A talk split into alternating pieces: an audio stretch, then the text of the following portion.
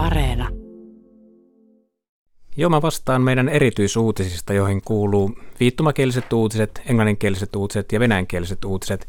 Ja nyt uutena sitten kevästä lähtien ukrainankieliset uutiset. Mm. Ukrainankielisille uutisille on varmaan nyt tilausta, mutta minkä takia niitä kuullaan meillä Suomessa? Joo, tilasta on niin kuin sanoit. Kun Venäjä aloitti hyökkäyssotansa noin puoli vuotta sitten, niin oli jo silloin heti nähtävissä, että pakolaisaalto Ukrainassa tulee olemaan valtava ympäri maailmaa ja myös Suomeen. Ja, ja viime viikkoon mennessä Suomen oli viranomaislähteiden mukaan tullut jo yli 36 000 ukrainalaista. Ja me silloin keväällä jo todettiin, että helpottaaksemme näiden ukrainalaispakolaisten sopeutumista ja integroitumista Suomeen, niin omankieliset uutiset voisivat olla yksi keino siihen. Mm. Tietävätkö he kuinka hyvin näistä, tästä mahdollisuudesta? Kyllä me on laitettu viidakkorumpu niin sanotusti pärisemään heti alusta lähtien, että me on alusta lähtien tehty tiivistä yhteistyötä Migrin ja ministeriöiden kanssa, joiden kautta me tavoitetaan varsinkin vastaanottokeskuksissa ja muissa valtion virastoissa asioivat ukrainalaispakolaiset. Paras keino tavoittaa pakolaista on tietenkin puskaradio ja täällä asuvat ukrainalaiset, ukrainalainen yhteisö ja, ja toki myös kantasuomalaiset.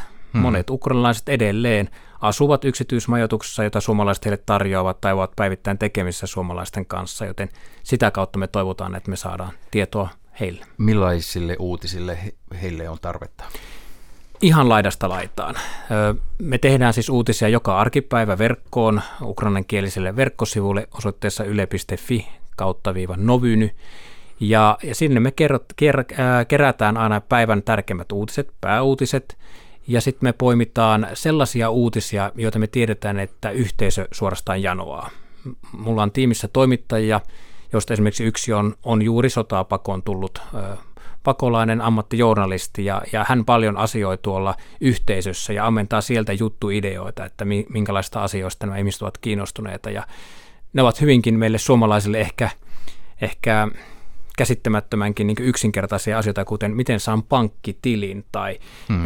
miten asioin TE-toimistossa tai, tai miten kirjastot toimivat Suomessa. Kirja on siis äärimmäisen laaja. Joo, eivät ole helppoja asioita suomalaisillekaan, varsinkaan vanhemmille ihmisille. Se on totta. Hmm. Eli tällaisia he janoavat muun muassa. Entäs saavatko he tietoa Ukrainan tapahtumista te, teidän kautta? Kyllä, me päivittäin näille verkkosivuille myös päivitetään Venäjän hyökkäyssodan tuoreimmat käänteet. Eli, eli siellä säännöllisesti vierailemalla he saavat omalla kielellään tietoa siitä, että miten me länsimaisena mediana nähdään sen sodan kulku. Toki heillä on varmasti myös omia kanaviaan sitten siihen, että sodassa tapahtuu, mutta me on koettu, että me halutaan myös tarjota heille vaihtoehto tämmöiseen riippumattomaan objektiiviseen journalismiin. Mm. Mitenkäs tämä kieliasia? Ukrainan kielen osaajia on huomattavasti vähemmän kuin esimerkiksi englannin ja venäjän osaajia. Joo, Suomessa oli ennen Venäjän hyökkäyssotaa, täällä oli arvioiden mukaan noin 7500 ukrainan kielistä.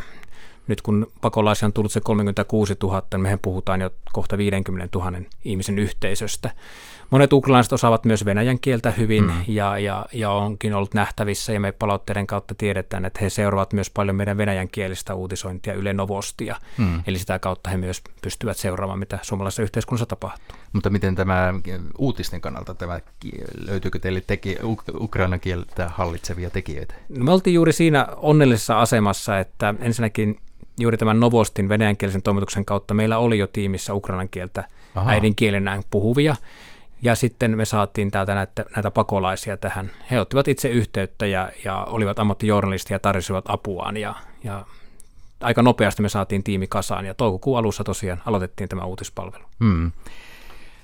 Venäjänkielisistä uutisista, Yle Novostista, niin se ilmeisesti on tavoittanut jo pitkään paljonkin. Joo, venäjä, venäjänkielisellä uutisella on Ylellä pitkät perinteet. Me on aloitettu jo 90-luvulla radiossa toiminta. Ja nykymuodossaan TV-uutiset tulevat vuonna 2013 ja, ja verkko tässä sitten 2010-luvulla. Ja meidän yleisö niin suhde on koko ajan tiivistynyt ja parantunut.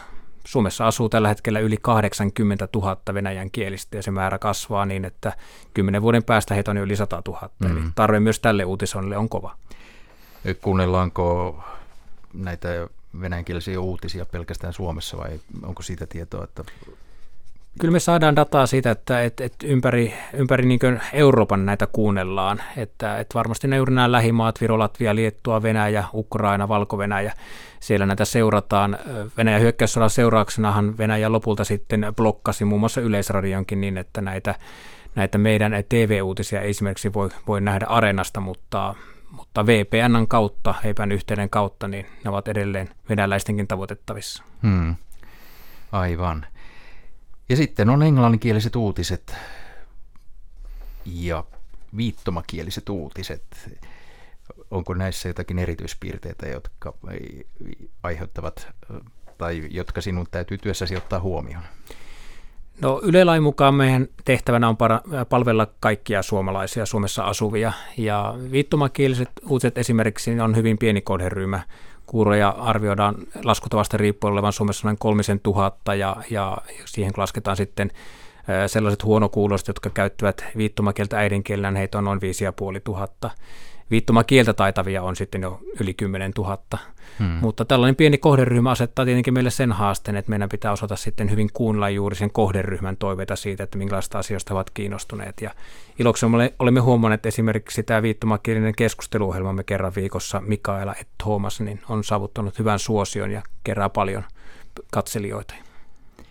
Kuluttajan vieraana on siis vastaava tuottaja Marko Krapu Yle Uutisista. Ja varmaan tässä voi vielä mainita, mistä löytyy nämä ukrainankieliset uutiset. Joo, verkosta yle.fi kautta viivan novyny. Ja lisäksi me ollaan myös Facebookissa ja Telegram-nimisellä viestintäpalvelussa, eli sieltä vaan Yle Novyny nimellä kun etsii, niin löytyy kyllä hmm. ryhmät, mihin voi mennä sitten myös seuraamaan, ja siellä myös ehkä sitä vuorovaikutusta on sitten enemmän kuin meillä verkkosivuilla. Palataan vielä korona-aikaan. Aiheuttiko se näissä teidän työhönne jotain poikkeuksia? Siinä mielessä aiheutti, että me silloin kun koronakevät oli käsillä pari vuotta sitten, niin me aloitettiin me tällaiset monikieliset koronauutiset.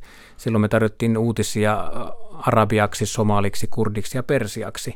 Ja itse asiassa niiden kokemusten perusteella me aloitimme nyt tänä keväänä nämä ukrainankieliset uutiset, koska me havaitsimme jo silloin, kuinka tärkeää on tarjota niitä omankielisiä uutisia kaiken tämän dis- ja misinformaatiotulvan keskellä.